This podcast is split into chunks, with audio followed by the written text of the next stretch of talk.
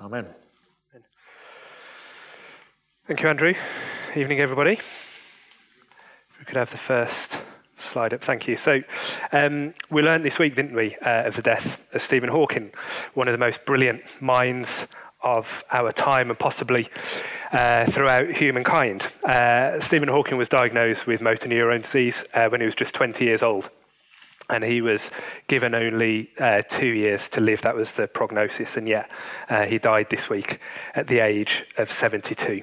And we're thinking about perseverance, aren't we, tonight? And um, undoubtedly, Stephen Hawking lived a life of perseverance. Um, through the, the physical difficulties that he faced, um, he persevered um, and made some amazing uh, scientific discoveries. We're thinking about perseverance tonight in this chapter 10 of Hebrews. And if you, uh, yeah, it's a good idea to have it, have it open because we'll be uh, maybe jumping around a little bit. If you were here last week or listened online, uh, like I did, uh, to Tim Swain's talk, um, Tim was talking on Hebrews chapter 6. Um, and uh, there, the writer of Hebrews was urging us, if you remember, to grow up um, Tim reflected on Job as an example of uh, someone who modeled patience, someone who listened to God, who trusted to God, um, and uh, therefore grew in maturity uh, in Christ. And so uh, Tim suggested Job was a good model uh, of somebody to help us, to inspire us to grow up and be mature in Christ. And the intervening chapters, you'll notice we, we're kind of jumping on to chapter 10 tonight, so we're skipping a bunch. Um, they get a bit technical around uh, the person and the nature and the role of Jesus, and it's all good stuff. And, and please go and go and read it in your own times. Um, but we're just uh, we're just going to skip ahead to chapter ten tonight and have a think about what the writer uh, of Hebrews was saying to the people he was writing to at the time, uh, and also to us. And in our passage tonight, the writer um, frames three exhortations. So, an exhortation is just something that means uh, the writer is urging us to do something. So, he frames three exhortations using the words let us. And as you glance through, you can probably see what those three let us statements are. And so, within those, I'd like to pose you three questions tonight. And after I've done that, I'm just briefly going to talk about sticks and carrots. So, the first question is I think I'm in the way of a pillar here. There we go. For what do I yearn? And these are questions that I'd like you to ask, um, ask yourself. Um, for what do I yearn? So, when we think about following God, um, it's often given in terms of a right belief followed by the right personal desires and actions. So, to live from the head and from the heart um, to yearn for the right things. And the call to love God with all of our hearts is peppered throughout Scripture. So, one of the most famous, uh, the most well known verses that encourages us to do this is found in Deuteronomy chapter 6, uh, which says, Love the Lord your God with all your heart, and with all your soul, and with all your strength. Psalm 27, verse 8 says, My heart says of you, Seek his face. And Jeremiah 29, verse 13 says, You will seek me and find me when you seek me with all of your heart. So, all throughout Scripture, we're urged to follow God, not just, uh, not just with our lips, not just with our actions, but with our hearts. But we've got a problem, haven't we? Perhaps the biggest problem of our lives, perhaps the biggest problem of the human race throughout eternity. And that problem is our hearts are not what or where they should be. And again, Scripture tells us about this as if, uh, as if we need to be told. Psalm 51, verse 10 Create in me a pure heart, O God. So our hearts are in need of cleansing. Our hearts are in need of surgery. Deuteronomy 30, verse 6 says, The Lord your God will circumcise your hearts, so that you may love him with all your heart and with all your soul and live and our hearts are deceitful. Jeremiah 17 says, um, The heart is deceitful above all things and beyond cure. Who can understand it? Like those weeds choking the, the new growth uh, from the seed that is planted in the parable of the sower. Our hearts yearn time and time again for the wrong things in life. They yearn for the things that crowd out God's voice uh, and crowd out our love for God. And our hearts elevate inferior substitutes to the number one place in our lives. And that, that's the biggest problem. And ultimately, uh, we end up elevating ourselves and our own uh, perceived needs to that number one place in our lives. That is the root of sin. When we put ourselves as number one um, and put ourselves in the place of God, and everything else uh, spills out of that. But to draw near to God, as this passage says, must be done with a sincere heart, a heart that is honest and true and free from guilt, as this says here. The writer here talks about our hearts being sprinkled and our bodies being washed, and that brings to mind the purification rituals of the Old Testament. Uh, it's probably not talking so much about baptism, uh, but just about this need to be uh, to be pure and to have a sincere heart. So the first step to enter into a relationship with God uh, is always to acknowledge that we've fallen short. It's always to realize our own sin, to realize our separation from God, to confess that, and then to accept Jesus' uh, sacrifice and the grace from God that that brings. God sees our motivation and he sees our commitments. He knows if our hearts are sincere. Our hearts must be genuinely pure and committed to God. Some years ago, uh, somebody prayed for me, um, and as they were praying, they prayed that I would have a, a clean heart, a clean mind, and clean hands. And that heart bit is absolutely crucial um, because the heart is the root of everything that is visible in our lives, the root of uh, our words and our actions. And we, we can fake it, but we can only fake it for so long before our true character and our true heart is known. Um, but God knows our true hearts all along. So I must ask myself daily for what am I yearning for today? Am I yearning for that intimacy with God? Am I yearning for Him to teach me His ways? Or am I yearning for success and recognition in my career? More money in the bank, my daughter to develop into the person uh, who I think she should develop into, um, Aston Villa to secure promotion to the Premier League, or any number of other things that, um, that call on my heart and ask me to turn towards other gods. If you're unsure about what your heart is yearning for tonight, just think, think, ask yourself the question, what am I spending most of my time thinking about? And the answer is probably in there somewhere. Uh, this is my dog, Bailey, um, and uh, that's my daughter when she was um, when she was quite little in the high chair there. And uh, our dog Bailey is the model of absolute 100% um, hope and dedication when it comes to food. So you can see him there, just waiting, um, earnestly hoping that Fern, my daughter, is going to drop some food and he'll be on it like a shot. Um, if Becky and I, my wife and I, were sitting in, in the lounge in the evening and uh, we're eating biscuit or whatever, uh, or there's something on the coffee table which is at Bailey's eye level, um, he uh, that just consumes him to such an extent that he just can't, uh, can't separate himself from the fact that he might get some food. So if there's something on the coffee table, he'll kind of pace around, he'll glance at it. Sometimes, you know, he'll turn his head and try to stick his tongue out. He knows that he can't grab food when we're in the room. If we left, he'd be on it like a shot. But, you know, he, he doesn't just go for it. So he's kind of obedient. But um, it just consumes him. Or if I'm sitting there eating something, he'll sit in front of me um, to the extent that he falls asleep, just staring at me, waiting, earnestly hoping for me to give him some food. Bailey, our dog, I think, when, we th- when I think about um, unswerving hope, he is the model of that unswerving hope. He will just not let go. Can somebody sort out the screen? Thank you. Uh, so, the second question I want to ask you, uh, which will come up in a minute, is to what am I committed? And we're thinking about this verse. Uh, skip on a couple. Back one. Back another. There we go. Thank you. So the, the verse there says, Let us hold unswervingly to the hope we profess, for he who promised is faithful. And we're thinking now about um, what it means to live in obedience to God. And this idea of holding unswervingly, and that demands a mature response. So, thinking back to what Tim was talking about last week, about growing up, about being mature, this is part of that. It's about holding on uh, unswervingly to the obstacle, uh, to, to our faith and our hope amidst a fallen world and all of the obstacles that that presents. This entire creation is rebelling against God, and it can be really hard to hold on to the hope which we profess.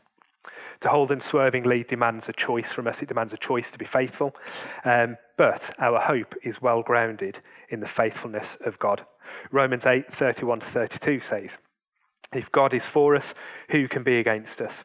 He who did not spare his own son, but gave him up for us all, how will he not also, along with him, graciously give us all things?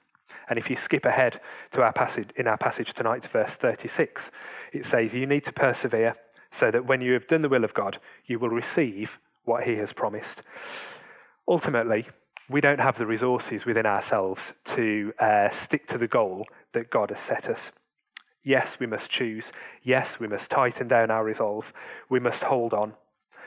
But at the end of the day, we must also rest in the goodness and faithfulness and the resolve of a God who has promised an inheritance to his children. We're fickle, but God doesn't change his ways, just as Libby prayed earlier. We swerve in our pursuits of our hearts and in our devotion to Christ, but God doesn't. God doesn't change his will or his ways. Praise him. So, to what am I committed? And the third question I'd like to pose to you is with whom shall I walk? Now, the groups and individuals that we spend time with can have a profound effect um, and make a tremendous difference to our outlook and endeavours in life. Our peers can be so influential to our goals and to our actions. And I think this is acutely felt in a couple of places. Uh, firstly, think back to when I was at school. Um, our peers there um, you know, we, we can sometimes feel so pressured there to conform through fear of losing friendship groups or, or being accepted. Um, that um, that it can be uh, really influential, uh, potentially uh, for, for the wrong reasons. And also, I think um, that this kind of peer pressure is felt at work in the organisational environment. So, uh, you know, different organisations perhaps have different organisational cultures or, or teams within a workplace. Um, and through fear of you know not being uh, successful or you know not kind of developing in, in that particular organization uh, there's there's often the need uh, we feel the need to conform. Um, and and people around us can really influence us but also people around us can really influence us positively as well and for good and so, if we really want to go through with God, then the writer of Hebrews says um, that the fellowship of other believers is crucial. And this verse here, uh, 10:25, um, let us not give up meeting together is really memorable for me actually. So when I when I graduated, uh, I did a gap year. I worked here uh, at church for a year, and um, there was another girl doing that same gap year with me. Her name was Heather, and we decided that we'd do you know a, a quiet time regularly together to kind of pray through the things that, that we were involved in here at APC. And the first time we prayed, we um, we kind of read some some of the Bible and, and we were praying and we just waited on on what God might be saying to us. And, and Hebrews 10, 25 um, just came into my mind. Um, but it wasn't the verse as we read it. It was literally just Hebrews 10, 25. And at the time, I didn't know what that said. And as I opened my Bible and read it, a wry smile came to my face. Um, as, as I thought, you know, we've committed to, to do these quiet times together. And here is, uh, you know, scripture encouraging us right at this moment to not give up meeting together like this. And that, that's sometimes how I find God speaks to me. He's spoken to me a few times like that before, where I've just had a verse pop into my head and I don't know what it is until I read, uh, until I open my Bible and, and, and read it. So um, that's happened to me quite, uh, quite a few times, which is quite cool. And I sometimes think about um, kind of being in fellowship with other believers. Um, as like uh, kind of coals in a fire or on a barbecue. So uh, cast your mind back when the weather was nice and not freezing cold and not snowing every other week to those barbecues that you had in the garden. Uh, and you pile up your coals and you set them alight and you wait for them to get hot and they're glowing white hot and then you can put your food on. And, and it's the coals that kind of, um, uh, if you pile them up, the coals that kind of fall down and go around the edges, they might stay hot for a little while, but they very, very quickly cool down. It's the ones right in the middle that hold their heat, that take their heat from each other, um, that are the most effective and remain the hottest for longest. And that's just how it is with, uh, with uh, being committed to a church. It's much easier to cool down in our love for God, in our passion uh, for following Him, and in our effectiveness uh, if we are not kind of grouped together with fellow believers if we think about the community of saints, if you think back to uh, when I spoke on the church's verse for the year, uh, I was just reflecting briefly on um, this community of, of saints that, that the, the, letter of Hebrews talks to us about, uh, about this great cloud of witnesses, Christians past and present, who really encourage us in our faith. And other Christians offer us accountability and they offer us encouragement. Um, and that's one of the real strengths of being part of a church and in particular, being part, uh, I've found, of a house group. And I'd like to encourage you, if you're not in a house group uh, in this church, then uh, I'd really encourage you to, to get into one. Uh, if you're unsure about where to start without going to speak to Colin and Fran- or Francis Tyne or Mark and Sue Chapman or one of the wardens, and they'll point you in the right direction. But certainly, I found that you know you come to church on a Sunday morning or a Sunday evening, you kind of sit through the service, you you might get a cup of coffee, have a chat to a couple of people, make some small talk, and then you're off. But it's actually being part of a house group where you uh, you meet together once a week or once every two weeks, you spend quality time with, with a small group of people, uh, the same group of people each time.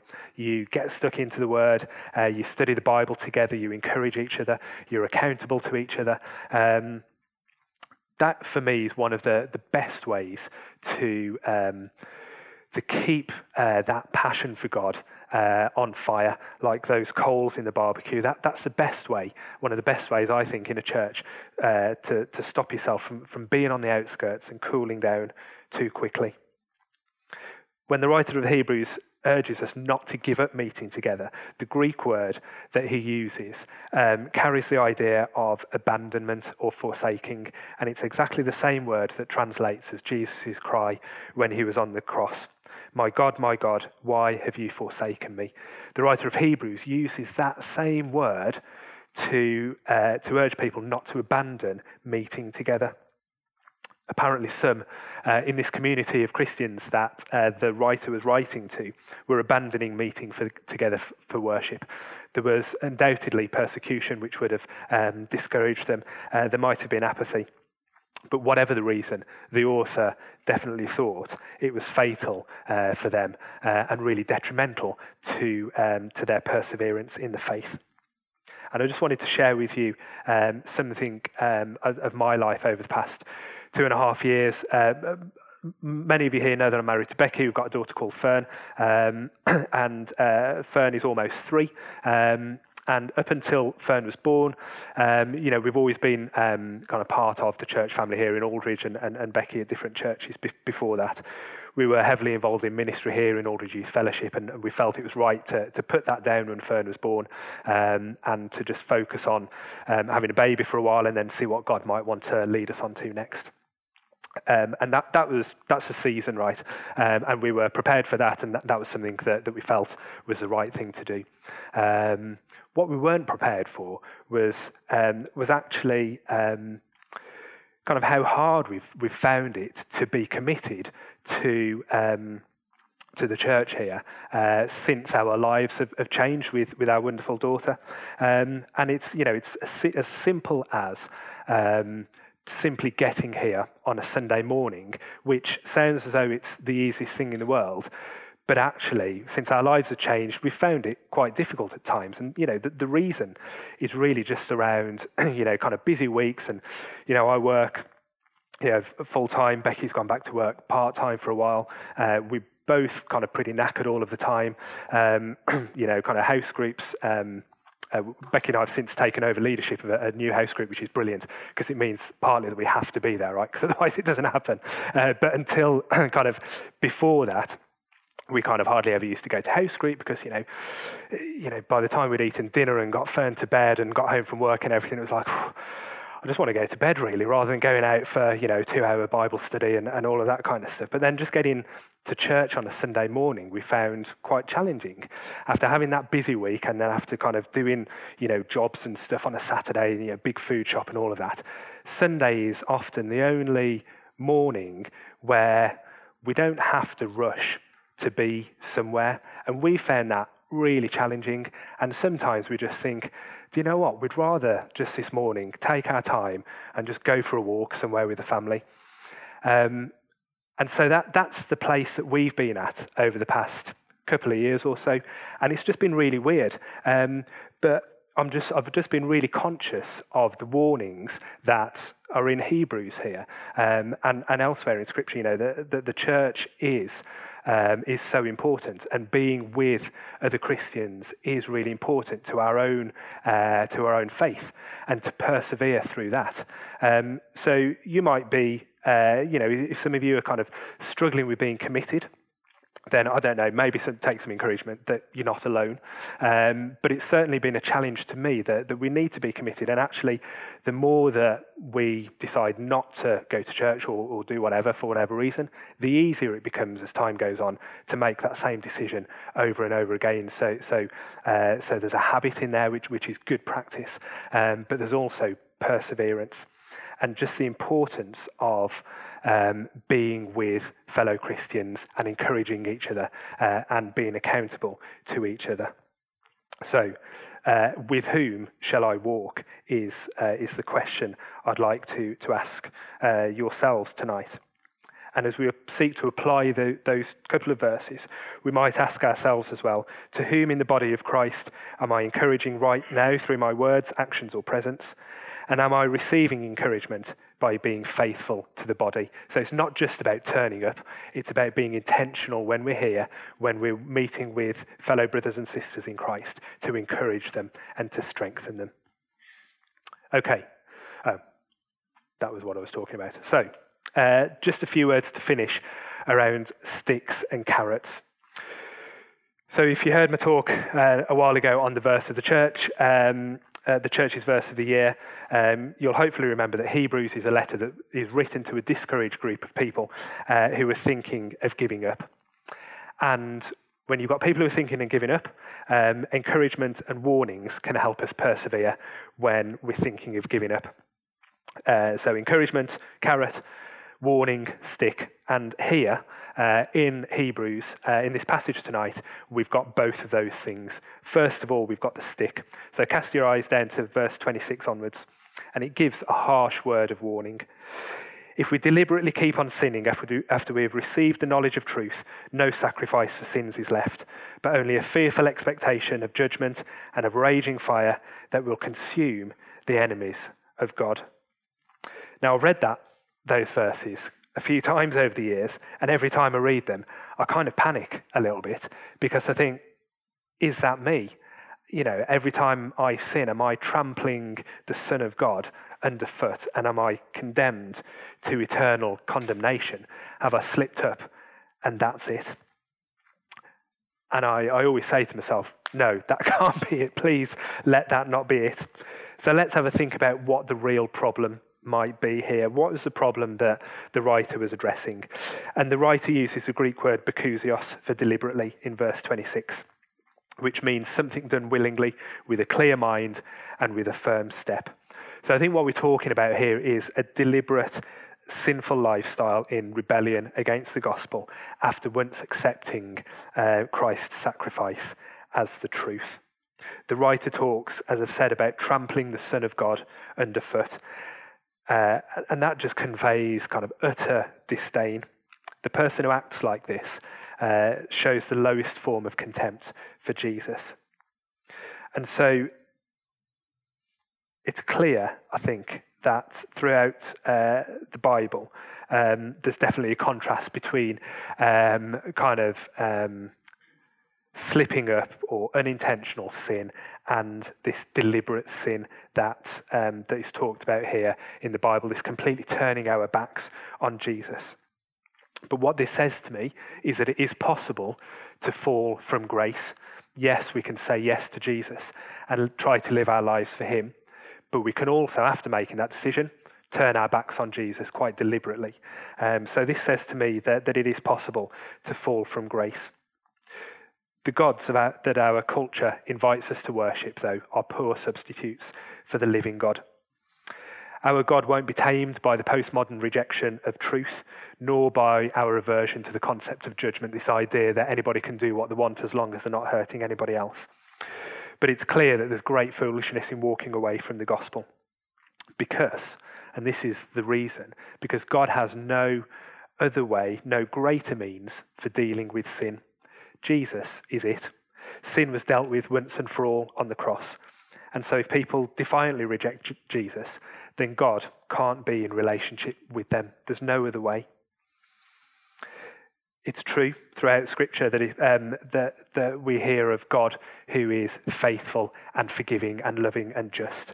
If we confess our sins, He is faithful and just and will forgive us. God's described as being rich in anger, um, sorry, rich in love and slow to anger. But those who insult the Spirit of grace, as we read about tonight, have denied the gospel's true origin and importance, and it has eternal implications. And at the end, there you can see that the writer uh, is kind of thinking about the Song of Moses in Deuteronomy 32, which was a warning against Israel.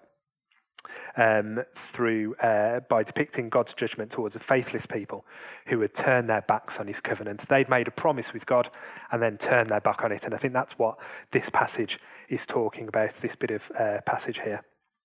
And just like um, Song of Moses was talking to the Israelite, Israelites uh, and urging them to remember their past as well as, as we see a bit further on, the writer of Hebrews here urges us to remember our past uh, by way of an encouragement. And this is the carrot. Remember those earlier days after you had received the light when you endured in a great conflict full of suffering.